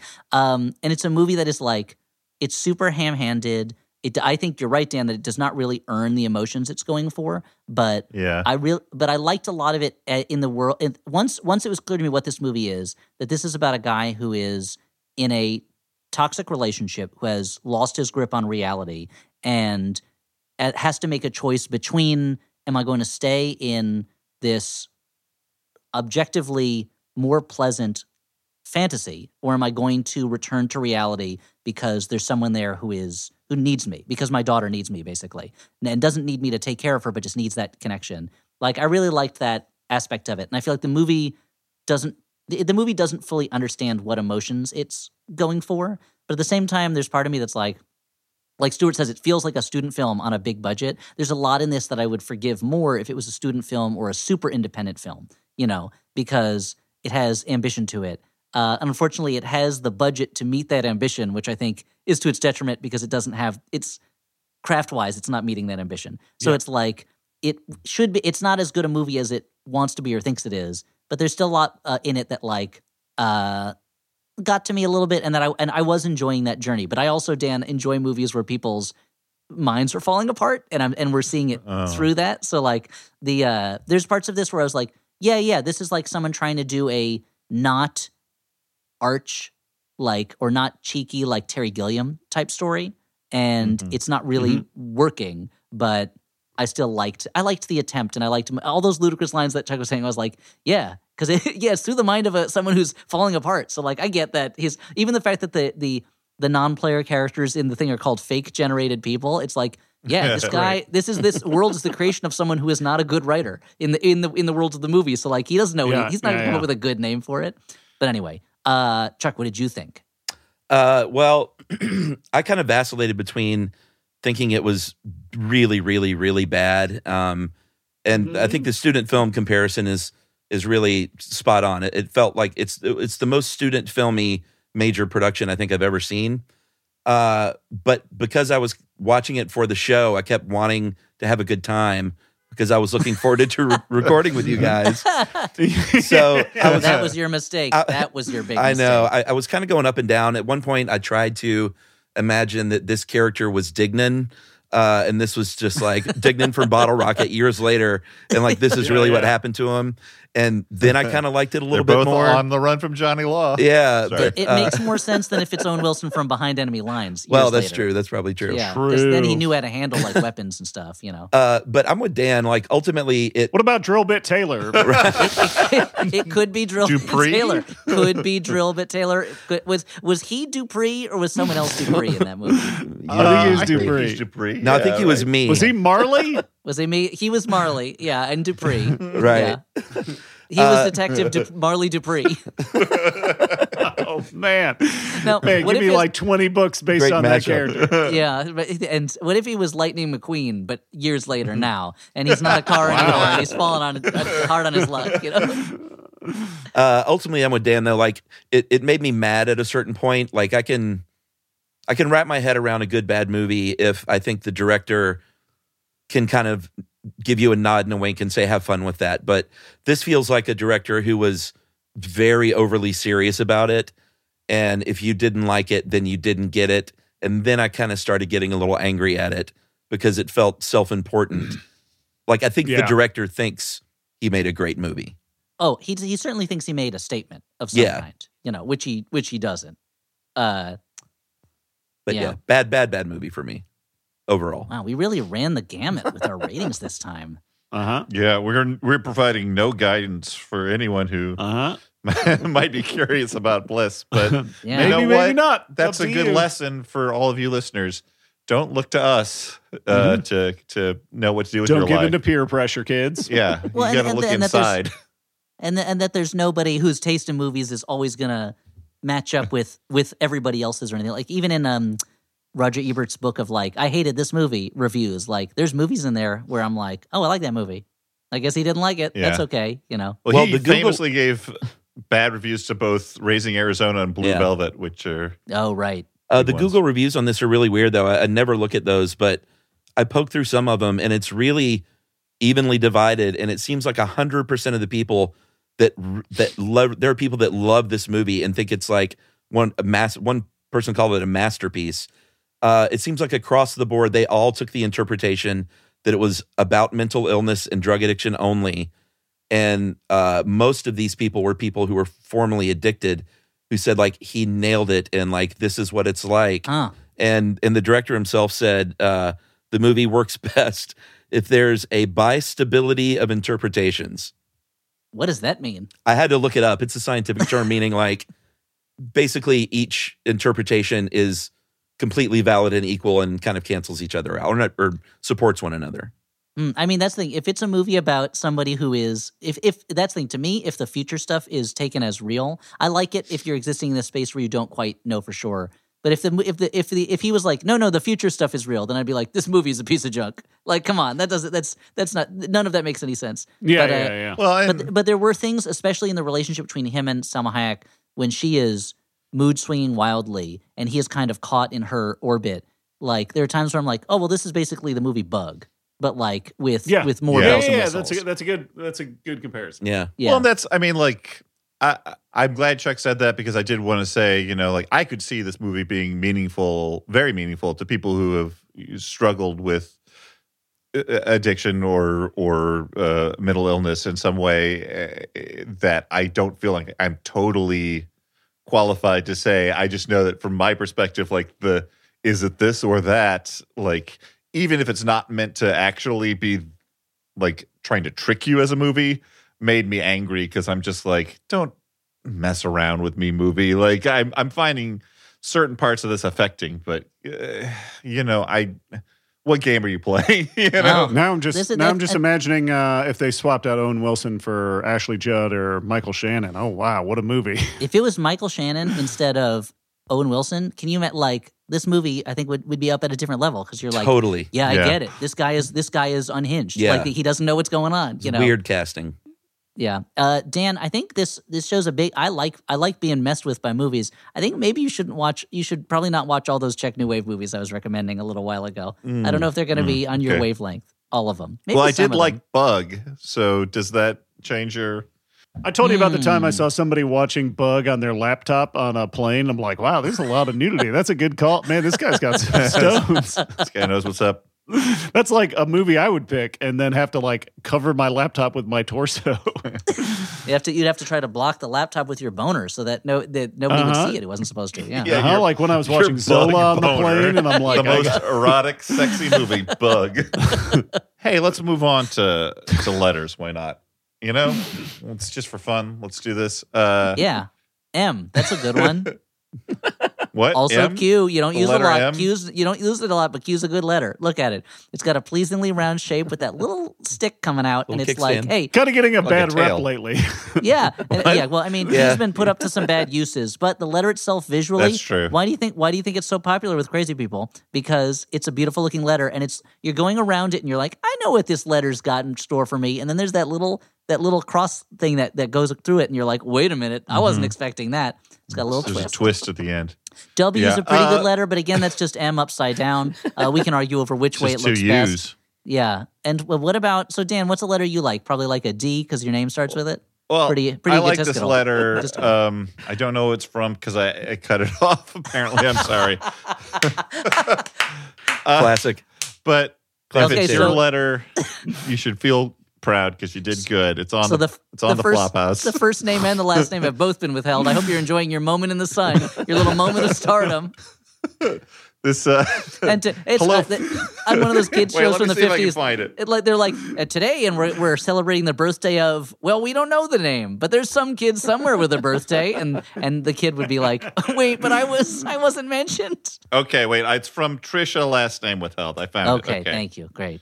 Okay. Um, this question is for Stuart. Yay! I saw that Tom Holland took on bartending for his role in Uncharted. Yep. Would you let him bartend at your bar? Question mark. Which celebrity would you let bartend at your bar given the opportunity? Thanks for all the laughs. I mean, I feel like, I mean, of course, I would let Tom Holland. He's a huge star. Tons of people would show up. Uh, prob- I would I have mean- to get like, I'd have to get extra people to check fucking IDs. I'd imagine. Yeah, yeah, yeah. Yeah, because you know, That'd be a also, if security Tom problem, Holland's but- if Tom Holland's there, then Zendaya is going to be there also. So Uh-huh. you That's just gotta watch incredible. out. That'd be Again, uh, great. as long as Yeah. we're on, it's Lowen and it's Zendaya. Zendaya.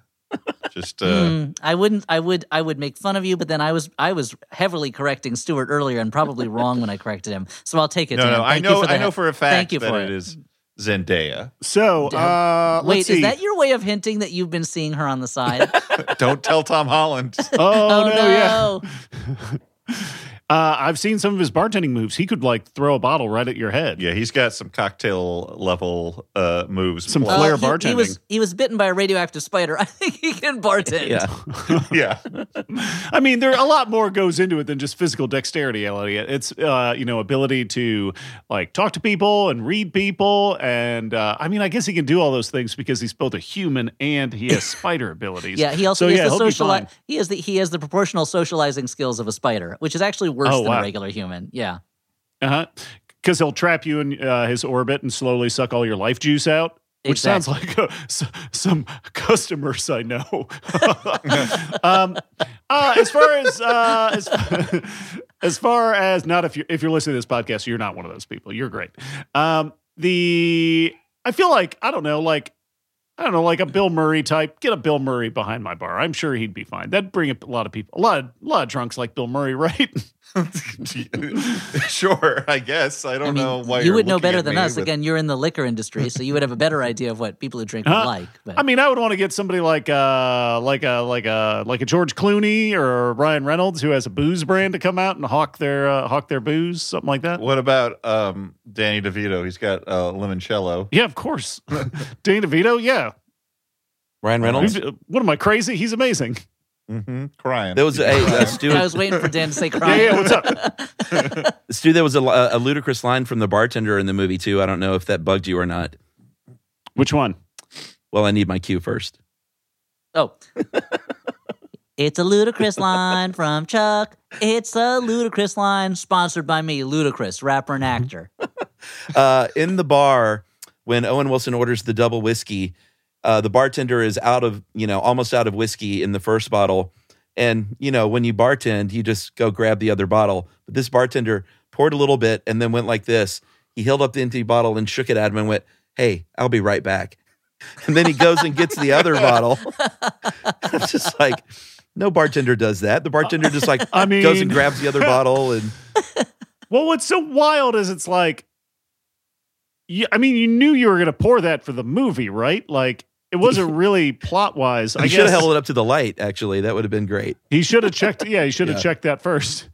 Uh, yeah, I mean, it it was it was it was a weird scene. Yeah, totally. I, know. I mean, like I I've seen you at, at at the bar indicate that the bottle is done. I don't know that you've shaken it in front of my face, but you're you like Mike, Hold it up here's proof. to- Yeah. I'm not lying to you. yeah. I don't yeah. That's the thing. I don't think I would have been like mm, there was more in there. What's Stu trying to pull? yeah, yeah. Uh, okay. This is another letter, guys. It's from David, last name withheld, Uh oh. who writes, "Dear Elliott, Mm. in the recent I'm brother." episode about Tom I- and Jerry." Your brother, I want to tell you something. uh, no, it's not uh, from David, last name withheld, Kalan. It's from uh, David I. Uh, in, the, in the recent episode, you, you, but you're Dan. You're not David. I, Danius. In the recent episode about Tom and Jerry, you explained to us about, uh, about how meat is also a cartoon. This made me wonder is vegan meat in this universe also made to look animated? What do you think? Oh. David, last name withheld.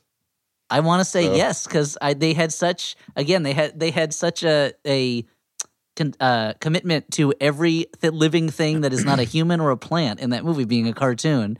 Uh, that yeah, I, I think they probably the the fake meat they just arrange those that soy or whatever it is to make or jackfruit to make it look like it's a cartoon. Yeah, I think they should do that. In Tom and Oh, Jerry man. too, where they get a hold of a of a vegan food company for some reason. Do you guys do you guys remember that movie? Well, it shows how Uh, long Dan sits on the letters that referred to the recent episode about Tom and Jerry, which was I, it's not a question of sitting on them. We get a lot of letters, guys. Despite what I said earlier, you know, we're reasonably popular.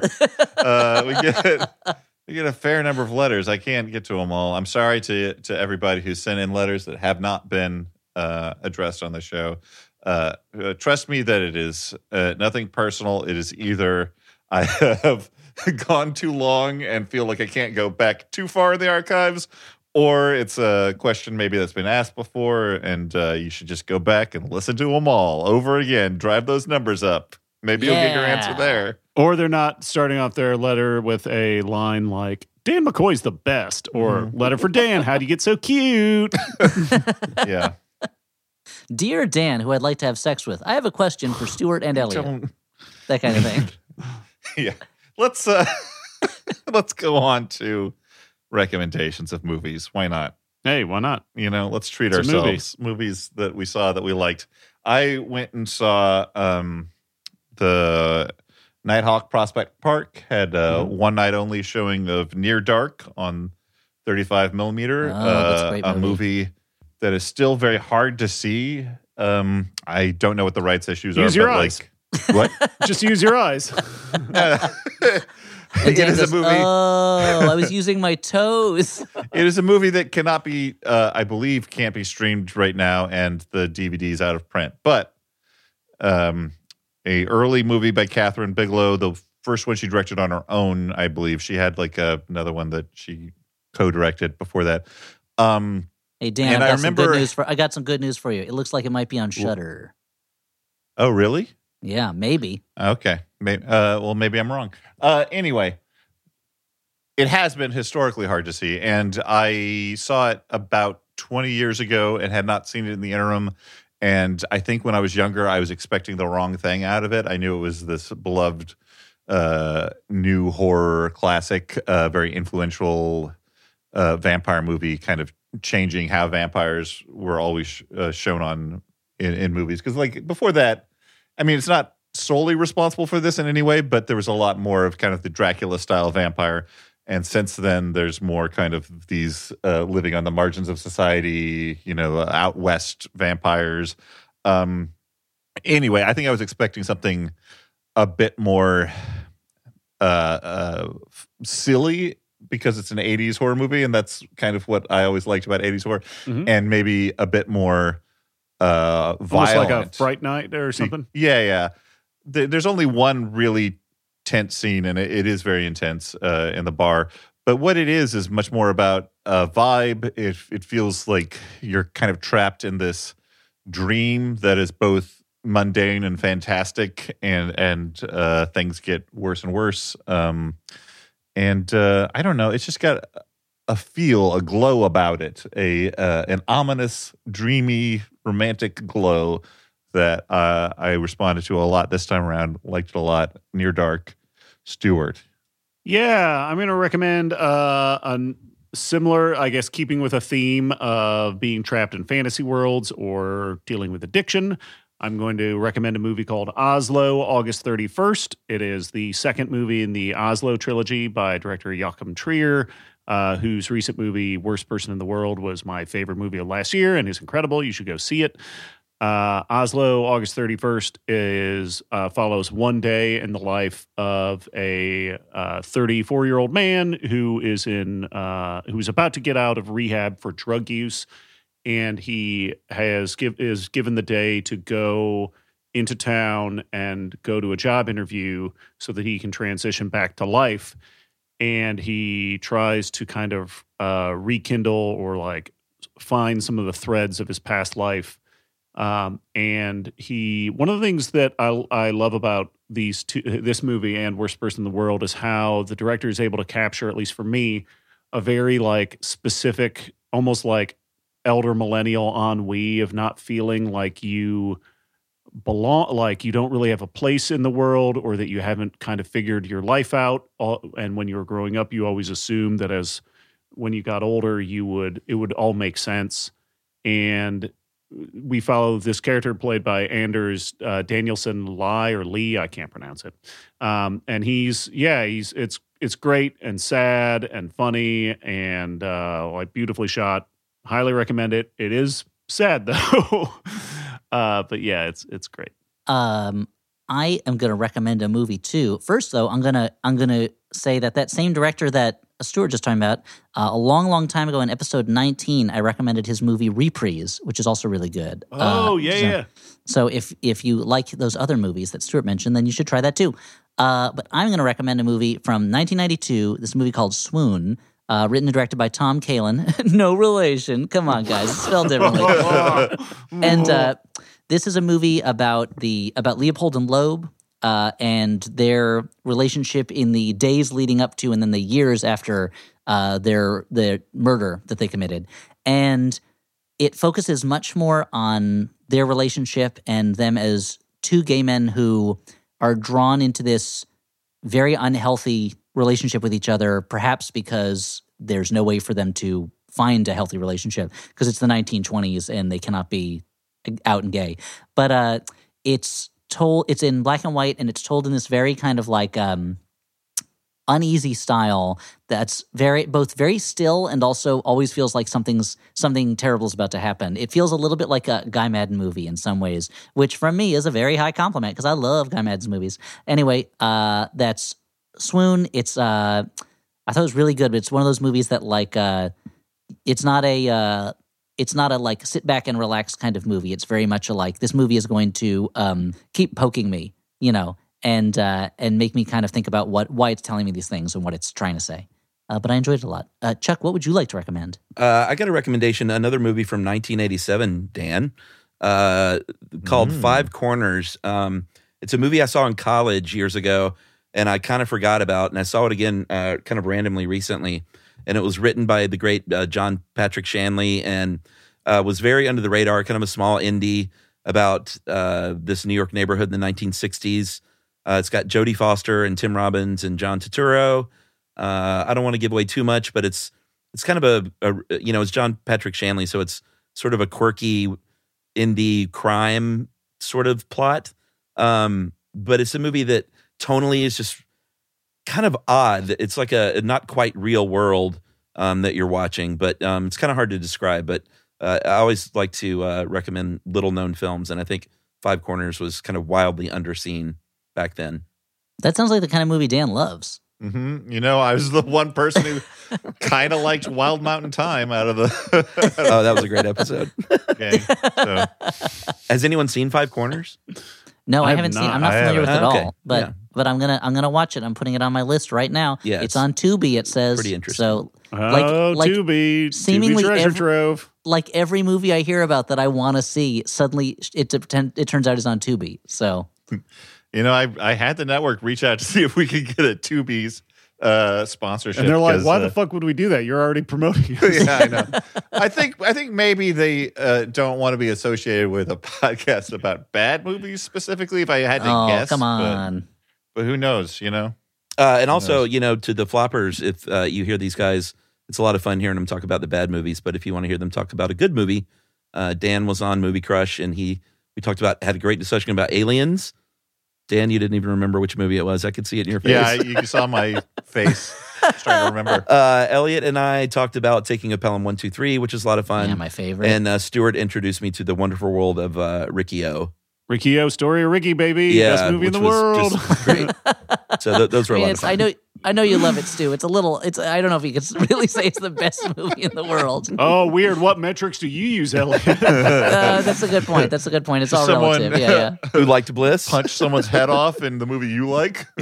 No, it's a fair point. Yeah, no one no one strangles someone with the, with their own intestines in the movies I like. So hmm Uh, well, that's Chuck. That's great because I was about to ask if you had anything to plug, and you already started. But is there anything else that you want to? Uh, no, you know stuff you should know if you uh, if you want to listen to that show. We've been around for a minute, and you either like it or you don't. Yeah. How's that for a plug? wow. I love I love the casual the casual arrogance of like you've heard it. You don't need to know. You like you, at this point Well- it's entered the lives of all Americans. You don't need to. It, it is not new We to don't anybody. need to do commercials What I like about it is, uh, you know, it has a certain amount of lovable goofballness, which if you like our show, you probably like. But you also actually learn something unlike our show. So we learned a lot here. we Uh, learned we how to learned a lot of pronounce. Lindsay Lohan's name. Yeah, uh, Selma and Hayek. Simon, Selma Hayek. There was, I mean, Zen, yeah, Zendaya, and uh, we learned that. Uh, What um, graduation? Well, that was about involves? it. Yeah, Yeah, yeah. How to graduate. I learned about the three things that brought about the Yeah, utopia three things, are right. automation, synthetic biology, and Uh-huh. asteroid mining. Yep. So, you know, I guess in uh, Don't Look Up, when they want to mine that asteroid, they're right after all. You guys haven't seen it. I, I, watched haven't it. seen fucking Don't Look Up. It's not. I have. What is I've, it? Nominated for Best Picture? It is. oh, what? yeah. We may have to get around Next to thing that you're going to tell me, licorice pizza is nominated for what? wow. Hey, I love that movie. Um, I was, Yeah, I was, yeah, I like that one. I wanted to love it so much, and I I started it with uh with real. I was like, yeah, this is gonna be really good. And as it went on, I, I just liked it less and less until by the end, I was like, movie. You, I feel like you. I've got a bait and switch with this movie. I did not Mm, learn what it was like to run a, a water mattress business. You're right. You're right, Elliott. It was no bliss. That movie. I'm not gonna. I mean, I'm not gonna say that Bliss is a great movie. I got more out of it than I got out of Licorice Pizza. I guess I don't know. We're in a we're in a pickle, guys. we are in a pickle. yeah.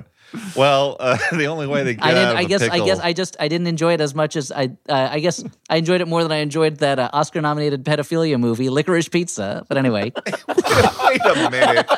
That is a Whoa. huge overstatement. Wow. now somebody I'm now put a I'm being nickel on deliber- Elliott today. Dan, Jesus. Dan, I'm Deliberately being deliberately combative and provocative. You know it. I wanted you her brought it up on charges. It, Dan.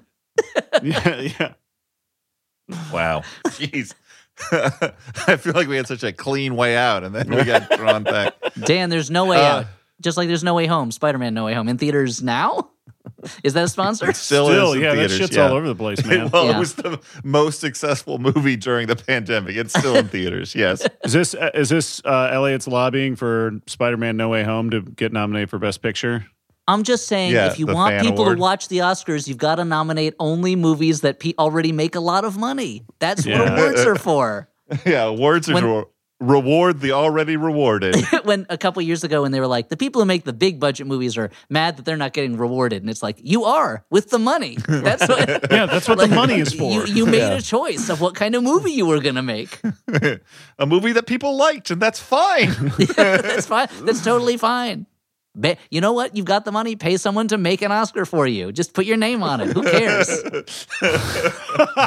yeah, it's not like a statue maker's like, no, it's against the statue maker's Yeah. code to replicate oh, somebody's unethical. Oscar statue. They'll kick me out of the craft guild if I do that. the Kraft Cheese Guild. This Oscar's made of Kraft cheese. Look, the only color person, gold. the only person who was willing to do it made it was a guy who sculpts Kraft cheese, and it, so all these people, all these movie producers go to him, and he goes, "Another Oscar." He goes, "This might be kind of a weird thing, but I was wondering if you could sculpt an Oscar out of Kraft cheese." Don't worry, you're not the first. do you remember Dan? Were you there when when Kraft sent Prepare us the a mold. When at the Daily Show Kraft Yeah. sent us Jon Stewart sculpted at like a it was like a block with his face sculpted Yes. into it. Oh, wow. yeah. And I think they were just desperately trying, I think, to get mentioned on late night shows. I think they sent all the late night hosts a block of cheese with their face sculpted in it. And it was one of the most Whoa. one of the strangest things, especially because people then started eating it. So Yeah. No, it sat downstairs. People like carved a few chunks off of it to eat and then got thrown in the trash. Yeah. But thanks for the cheese craft. I guess your your your plot for more uh, publicity worked. It's Yeah. just it was delayed and on a much smaller scale. Yeah. But Flophouse thanks you for that cheese. Years later. Uh, okay, well, I guess now we can officially uh, sign off saying, hey, we're part of the Max Fun Network. Go to ma- MaximumFun.org to find other great shows on the network, uh, including one by uh, uh, John Hodgman, uh, Chuck Yeah. Bryant's pal. The first time we met Chuck was uh, hanging with Hodgman. Yeah. Just Uh, hanging with Hodgman. Um, you know, you can uh, go uh, check out Howl Dotty on Twitter. That's our producer Alex, who we thank uh, for uh, making us sound less dumb. Hopefully, That's a hint. Hopefully. um, and uh, I guess just uh, thank you for listening. Uh, for the Flophouse, I've been Dan McCoy. I've been Stuart Wellington. I've been Elliott Kalan. And I've been Chuck Bryant. Or have we? what? What? Bliss.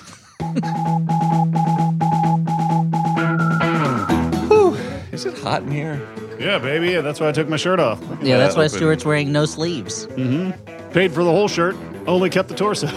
I like the uh, the Dan was like, let's do the count off, and I'm immediately doing something that is not that we don't need. Yeah, That's exactly how I hoped this would go.